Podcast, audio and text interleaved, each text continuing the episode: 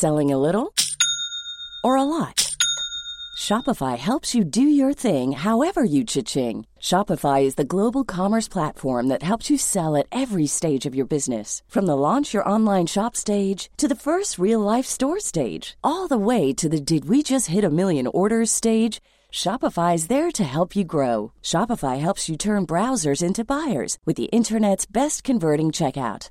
36% better on average compared to other leading commerce platforms because businesses that grow grow with Shopify. Get a $1 per month trial period at shopify.com/work. shopify.com/work. Ever catch yourself eating the same flavorless dinner three days in a row? Dreaming of something better? Well, HelloFresh is your guilt-free dream come true, baby. It's me, Keke Palmer. Let's wake up those taste buds with hot, juicy pecan-crusted chicken or garlic butter shrimp scampi. Mm. Hello Fresh. Stop dreaming of all the delicious possibilities and dig in at HelloFresh.com. Let's get this dinner party started. Hiring for your small business? If you're not looking for professionals on LinkedIn, you're looking in the wrong place. That's like looking for your car keys in a fish tank. LinkedIn helps you hire professionals you can't find anywhere else, even those who aren't actively searching for a new job but might be open to the perfect role. In a given month, over 70% of LinkedIn users don't even visit other leading job sites. So start looking in the right place. With LinkedIn, you can hire professionals like a professional. Post your free job on linkedin.com slash achieve today.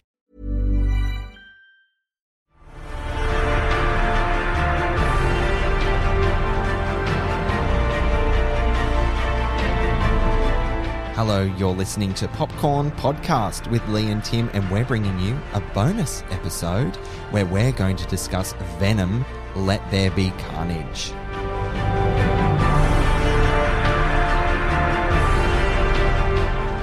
I'm Timmy Ifland, movie buff, And I'm Lee Livingstone, entertainment journalist. and we love to talk all things movies, don't we, Lee? We do, Tim, and we're talking Venom Let There Be Carnage, which revisits Eddie Brock as he and Venom struggle to coexist while Eddie attempts to reignite his career by interviewing serial killer Cletus Cassidy.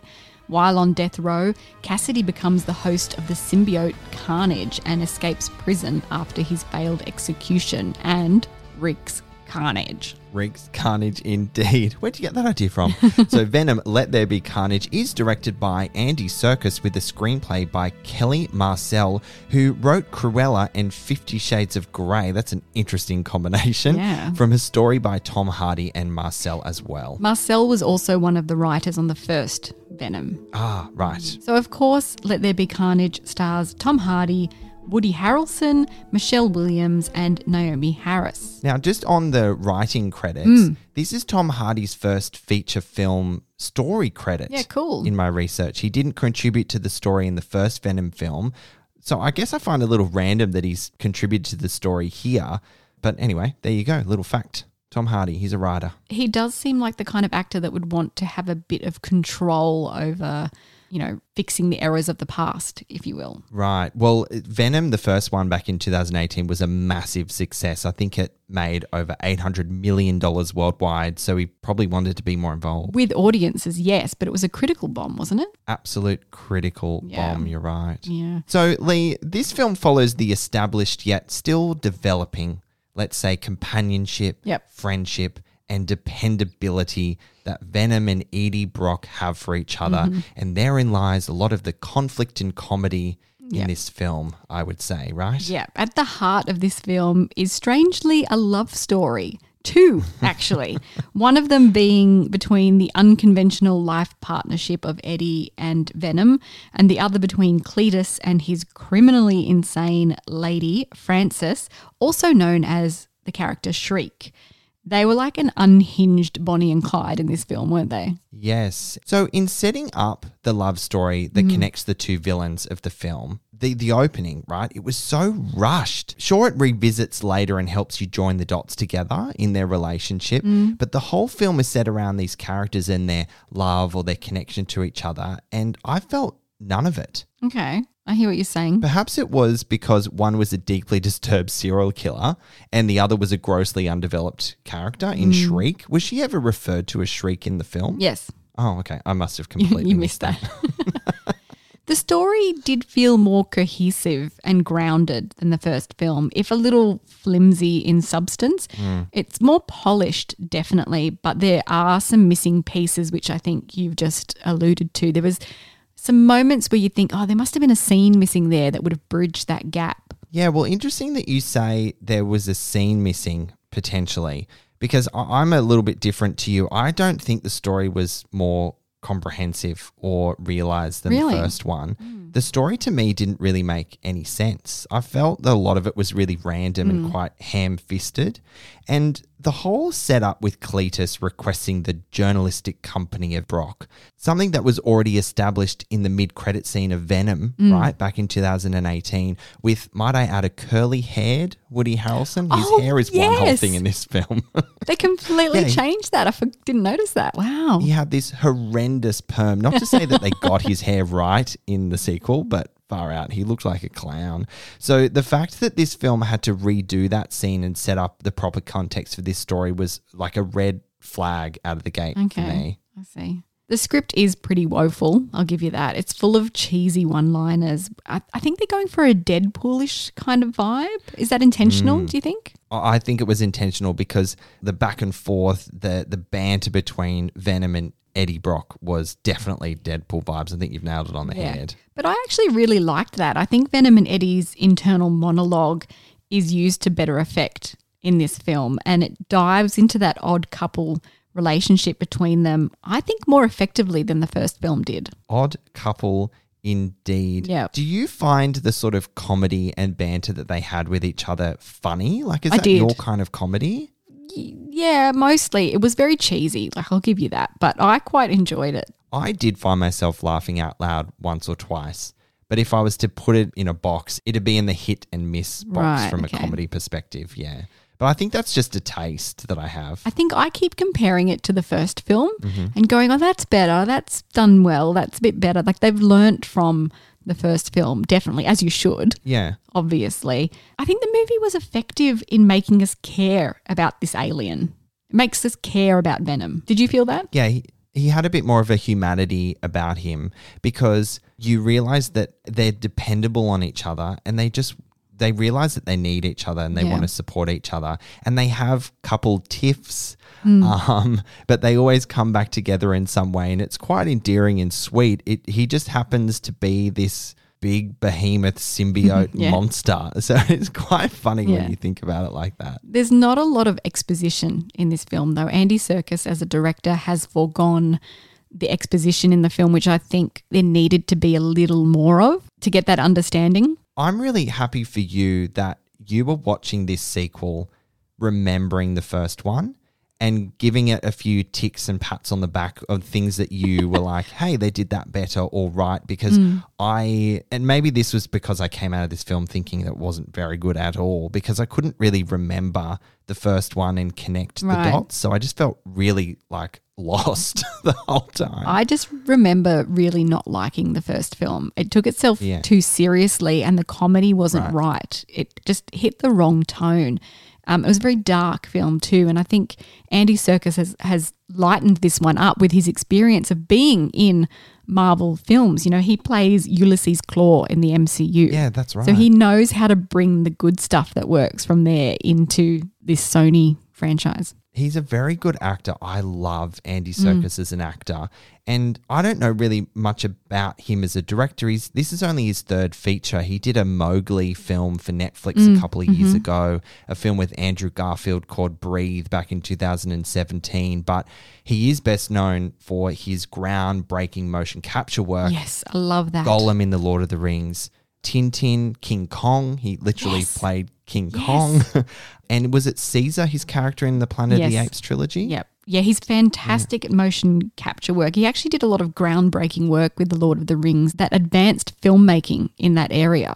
Amazing, amazing skill and talent. I'm a huge admirer of his. And I think he gets the tone a lot better, as I said, of this character and this series. Mm. You were saying that exposition was missing from this film. Yeah. Like the the previous movie was an origin film, so it obviously has to lean a lot more on exposition to explain things.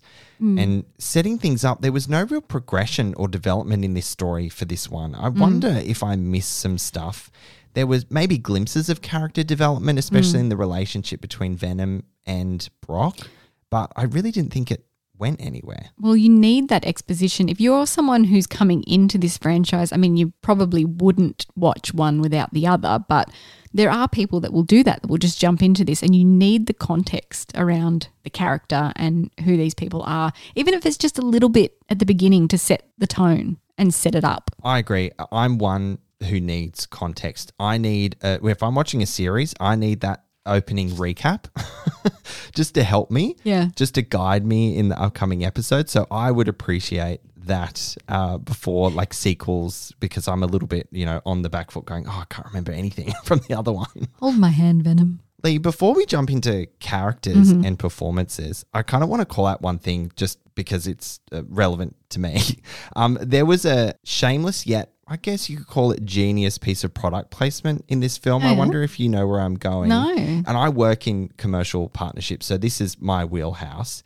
But when Detective Mulligan enters Eddie's apartment, there is a very apparent and clearly labeled Bravia TV box on the floor. and he says, Nice TV. And obviously, Bravia is a Sony television who Right. made this film. Um, it was a little on the nose for me, but I got a bit of a chuckle out of the whole product placement thing here. Good eye. I thought you were going to mention the chickens. What was the chicken? I don't know. There was chickens in the film, like KFC product placement or something. Oh, I'm sure KFC would have loved that. All right, let's talk about the characters. I feel like Tom Hardy has refined the character of Eddie Brock since the first film, and he's helped refine this story as a co writer, as we've mentioned. I think it would be a really challenging role, this one, because you're having to talk to yourself a lot Yeah. and getting the timing right and landing the jokes and the quarrels Yep. uh, that Venom and, and Brock have with each other. I wonder whether it was like Andy Serkis on the side reading out his lines because he can't he can't say them mm. both because he's the voice of Venom as well. Yeah. Is that right? Tom Hardy is, yeah. Yeah, yeah. Well, this is where Andy Serkis's experience really comes into play with the motion mm. capture and acting against things that aren't there. So he knows how to get those performances out of his actors. Yeah, that's absolutely right. Can I call out one really cool thing in this movie Yeah. that had me on the floor laughing? There's this scene where Venom is cooking, and it is absolutely chaotic. Yeah, it's hilarious. There's this moment with ketchup, and I was like, oh my God, this is the highlight of the movie. It was just so perfect, perfect. It was snappy. It was, Yeah. it went on, and it was just great. I loved it. And it came after he's like thrown all this food at him, made this huge mess, and then just gone, catch up. So good. All right, you want to talk about Cletus Cassidy as Carnage. Yes. He's a damn sight more terrifying than the usual Venom villain or the previous Venom villain because he's deranged and unrestrained. You know, Eddie keeps Venom in check, and that's what makes them such a good team. But hmm. Cletus Cassidy and Carnage are just both chaotic psycho killers. Oh, absolute crazy. And who better to play a serial killer than Woody Harrelson? He does it well, doesn't he? Oh, there's just something innately creepy about that man. And that's just not like kind of Willem Dafoe. He's mm. just got a creepy vibe. So does Woody Harrelson. And he leans into that really well in his performances. But do you think we got to know or understand how dangerously sinister he really was as a character? Were you convinced? Yes, I think so. I, we didn't get a lot of depth to him. Actually, you know, I said Yeah. before, I'm going to correct myself now. I said before there wasn't exposition, but there was a bit of needless exposition thrown at this character. You know, oh, my mom, I killed my mom and I killed my dad and I killed my grandma and this is why and nobody loves me and I was a ter- had a terrible childhood and they kind of threw that all in in one sort of monologue that you're like, oh, okay, there's his character development. So as as on the nose that was, but did you think they did that in a really interesting way? Because they used animation to tell Yes. part of his backstory, which I was like, oh, this is super super interesting Yeah. to explore his evil sentiment, his evilness as Yeah. a child, you know, nature versus nurture sort of thing, because it lent into Cletus as a character always etching and scribbling things on walls and Yeah. paper, and for them to lift his story in an animated way, I thought was a really nice touch. Yeah, and those illustrations made it feel more like a comic book too. Yeah. So it incorporated that really well. yeah, that's a good call out. Can we talk about Naomie Harris for a second, who plays Frances or Shriek, mm-hmm. her comic book name? She suits these kind of roles, doesn't she? She does them really well. She's been Tia Dalma in Pirates of the Caribbean. You know, mm. it's almost jarring to see her as Moneypenny in Bond or Paula in Moonlight. It's strange to see her playing just normal people. I got her vibes from her Pirates of the Caribbean character in this film, mm. which I loved. But you know what? I've got a bit of a confession to make. I obviously know the name, but I didn't put two and two together that she was Moneypenny in the Daniel Craig series Yeah. of Bond. And I feel like a fool. Because it's so strange to see her in normal roles. You don't put two and two together. Her diversity as a character actress is clear here that I didn't actually realize. I'm super impressed. She was brilliant. Yeah, she's very fantastic. Do you want to talk about the action and the special effects? Because this is a comic book superhero movie or anti hero movie. This movie is heavy on CGI. Yeah. Well, it has to be. Well, yeah, absolutely. It was just like in your face, like CGI, CGI, CGI, CGI. The action is tight and it has a shorter runtime too, this film. I think it's 45 minutes shorter than the first film. Jesus. That well, exactly. That helps to make it feel fast paced and engaging. But as I said before, it may have been cut to within an inch of its life because there were leaps that mm. really could have benefited from an extra shot or two. Yeah, because I found this film just to be headed in the loud and obnoxious and chaotic territory. It's very loud. Over and over. I said after we came out, like how fucking loud the movie was. Like I'll never hear those levels of sound ever again. Well, remember, I came out of the movie with a headache. Oh, you did? Oh, gosh, that's right. If that gives you any indication of how loud it was, like, got a headache. oh, dear. But how did you feel about the way that Carnage was introduced with special effects? You know, it really built the tension I felt and the context around the character that this is a really terrifying, you know, larger than life character. They had the mm. smoke. Couldn't see anything coming through. It was like a horror film, wasn't it? And then you see this hand or claw come and grab the door frame. And I was just like, oh, wow. Like it really set the mood and told you who this character was immediately. Yeah, I loved that. The hand, the sort of slow reveal were all layers that made it super impactful. Mm. And also the context of which that Cletus first transformed into Carnage was just super, super cool. And it made you really terrified as to Mm. how he became Carnage based on what was happening to him. I'm going to reveal something here that I maybe shouldn't, but I also didn't really understand how that came about. Do you know what I mean? Like I knew, Yeah. I knew, I saw how it happened, Hmm. but didn't really understand why it happened. And I think they could have explored that a little bit more. Yeah, I feel like that the mo- I know the moment you're talking about could have been fleshed out a little bit more. Could have been made a little bit clearer because it was that leap of convenience. I think that these sorts of films tend to go down so they can just carry on into the cool part of the film. Like, how was he an orange one? You know, there's this really Yeah. funny moment where Venom goes, "Oh no, it's an orange one," and like disappears.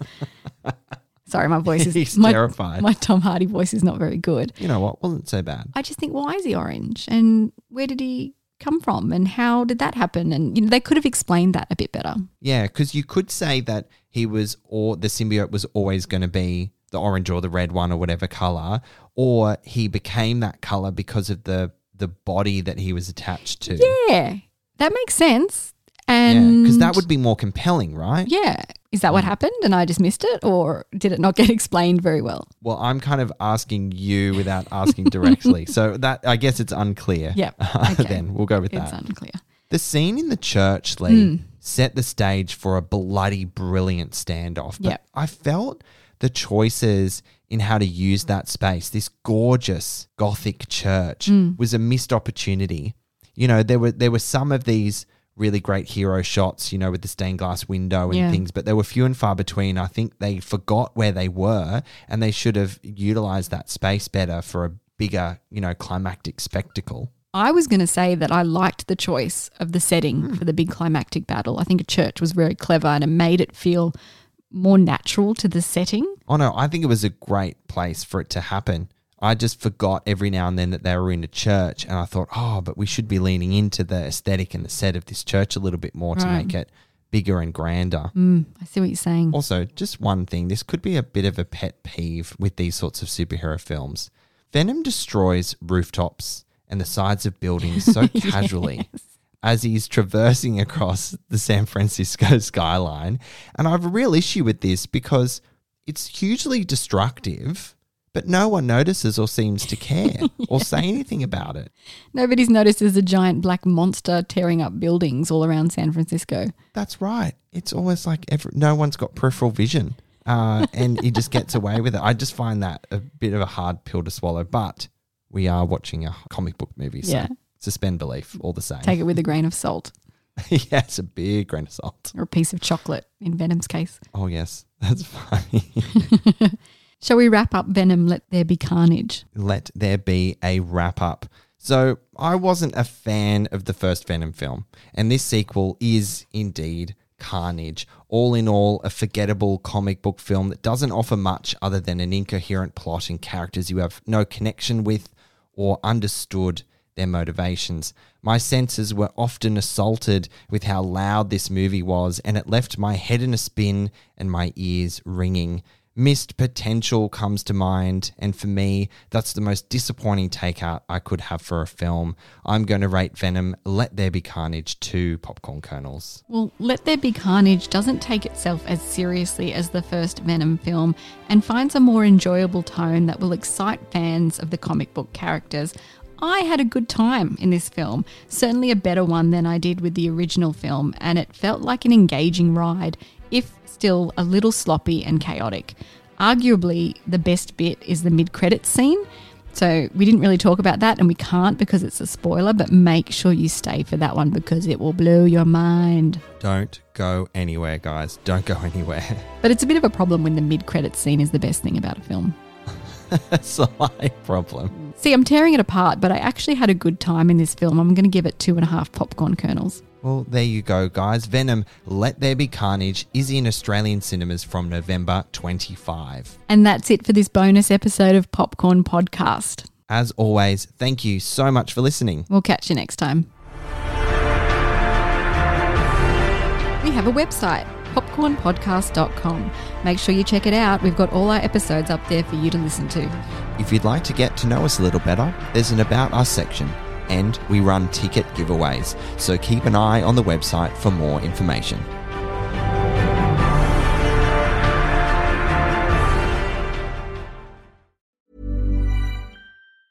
Planning for your next trip?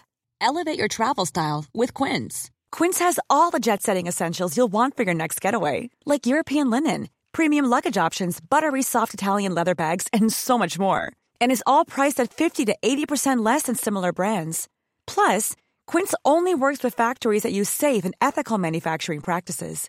Pack your bags with high-quality essentials you'll be wearing for vacations to come with Quince. Go to quince.com slash pack for free shipping and 365-day returns. Want to get a chiseled look in the jawline? Sculpt and shape your jawline with added volume from Juvederm Volux XC. Juvederm Volux XC is an injectable gel specifically designed to be robust enough to improve moderate to severe loss of jawline definition. And it is the first and only hyaluronic acid filler approved for the jawline. Add volume to your jawline for a chiseled look with Juvederm Volux XC. For important safety information and to find a licensed specialist, visit juvederm.com. That's J U V E D E R M.com. Not for people with severe allergic reactions, allergies to lidocaine, or the proteins used in Juvederm. Common side effects include injection site redness, swelling, pain, tenderness, firmness, lumps, bumps, bruising, discoloration, or itching. There's a risk of unintentional injection into a blood vessel, which can cause vision abnormalities, blindness, stroke, temporary scabs, or scarring. Talk to a licensed specialist to find out if it's right for you. Visit juvederm.com. That's J U V E D E R M.com. Even when we're on a budget, we still deserve nice things. Quince is a place to scoop up stunning high-end goods for 50 to 80% less than similar brands.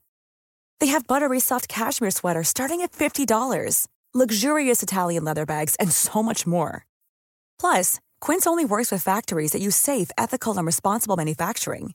Get the high-end goods you'll love without the high price tag with Quince. Go to quince.com slash style for free shipping and 365-day returns.